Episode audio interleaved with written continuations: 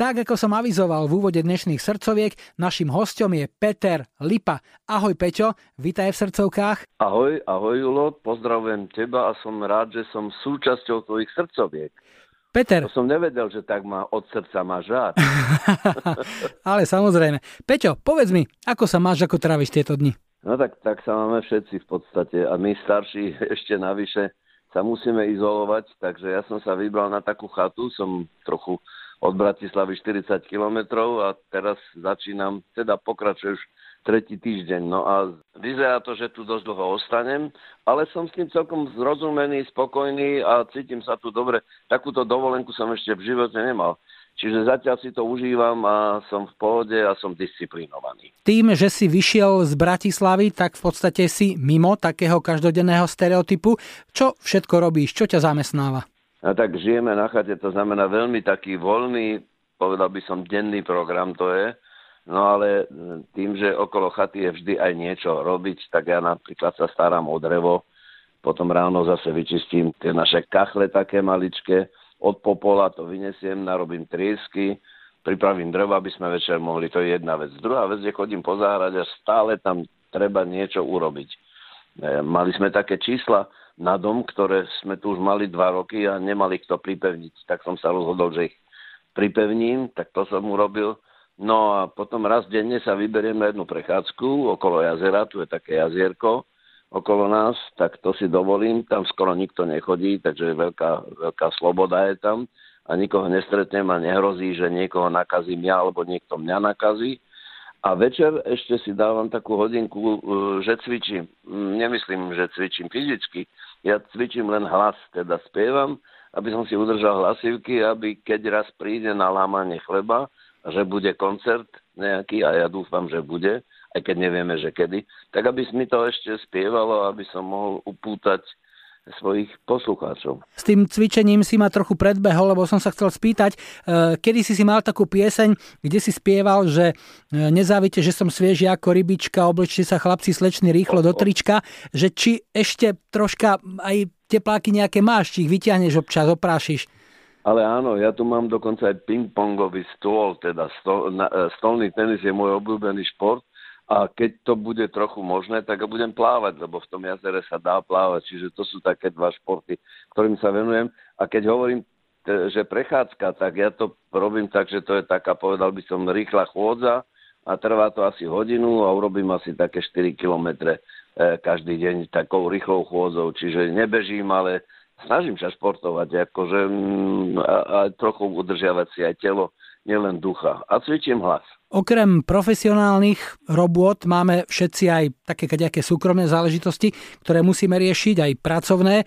Tak sa chcem spýtať, už e, je apríl, či ťa 4 kone v rané vytiahli z vania, či si dane stihol zaplatiť? Ja som využil túto benevolentnú možnosť a, a je to odklad tým, že som nemusel ísť ja do Bratislavy a nemusel som nič podpisovať, odovzdávať, takže to odovzdáme neskôr našťastie je to možné, tak e, to som nechal a 4 kone v rané beriem úplne vážne, lebo ja viem, že by ma vyťahli z tej vane, keby bolo zle.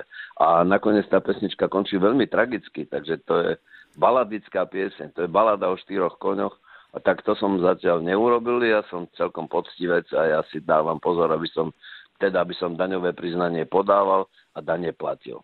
Peter, keby si mal vešteckú guľu a pozrel si sa do nej, nebudem sa ťa pýtať na to, kedy podľa teba naštartuje taký ten bežný občianský život, ale keďže si hudobník, dlhoročný aj organizátor hudobného života, kedy vidíš reálny návrat toho hudobného života?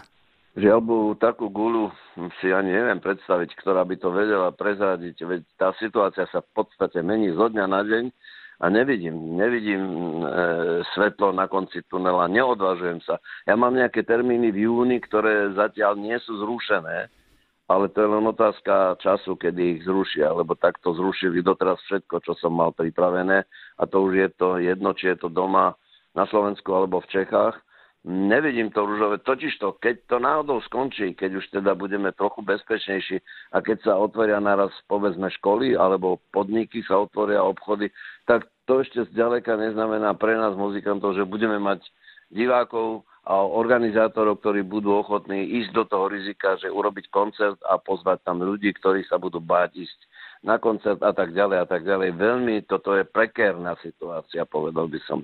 Neviem, jak to doriešime. Už dlhé roky stojíš za organizáciou jazzových dní, čo je festival, ktorý má už meno vo svete, chodia tam hudobníci naozaj z celého sveta. Priebežne s tými určite komunikuješ. Aké sú nálady v tých mailoch a v tých správach, ktoré dostávaš?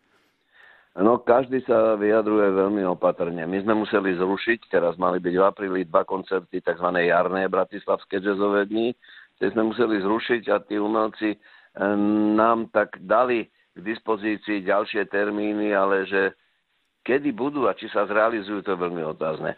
To znamená, turné už vôbec nie, že by sa niekto chystal s nejakým presným termínom na turné. Tá komunikácia medzi agentúrami funguje ďalej. Tí ponúkajú umelcov. E, niektorí umelci majú termíny, majú aj miesta, kde majú hrať, ale nad všetkým by si jeden otáznik, lebo niekedy je to otázka jedného dňa, že nejaké nariadenie v tej ktorej krajine a už je koniec. Veď cestovať sa nedá, takže to vyzerá veľmi zle. Ja verím, že v októbri, teda keď máme termín hlavných jazzových dní, by mohlo prebehnúť to, čo mu hovoríme 46. ročník bratislavských jazzových dní. Ale či sa to podarí, to dnes neviem potvrdiť. Mnohí hudobníci sa snažia zostať v kontakte so svojimi fanúšikmi aj tak, že pre nich z času na čas e, zorganizujú nejaký verejný koncert alebo tak aktívnejšie s nimi komunikujú, aby sa ten kontakt celkom nestratil. E, ak to bude trvať dlhšie, máš nejaký plán B? Nemám zatiaľ. Ja som odhodlaný ostať v karanténe, ako som už povedal aj vďaka tomu, že som starší ročník. Takže ja nič také nerobím, cvičím, ja mám pripravené nahrávky nové, cvičím a pripravujem sa na to ísť do štúdia, ale to až potom tiež. E, jeden môj kolega z Brna, David Rotter, zhudobnil niekoľko básní Milana Rufusa a ja sa to učím, tie pesničky a tie by som išiel nahrávať, tak takéto veci robím, ale nad koncertami zatiaľ neuvažujem vôbec. Ne, neviem, neviem, že čo bude. A na internete som samozrejme v kontakte s ľuďmi, takže keď sa pýtajú, ja odpovedám a keď je niečo zaujímavé, tak to oznámim, dám fotografiu, alebo že keď sa niekde mám objaviť, tak to oznamujem dopredu, že kto chce, tak si to môže pozrieť a samozrejme k dispozícii sú všelijaké staré veci, staré dobré veci.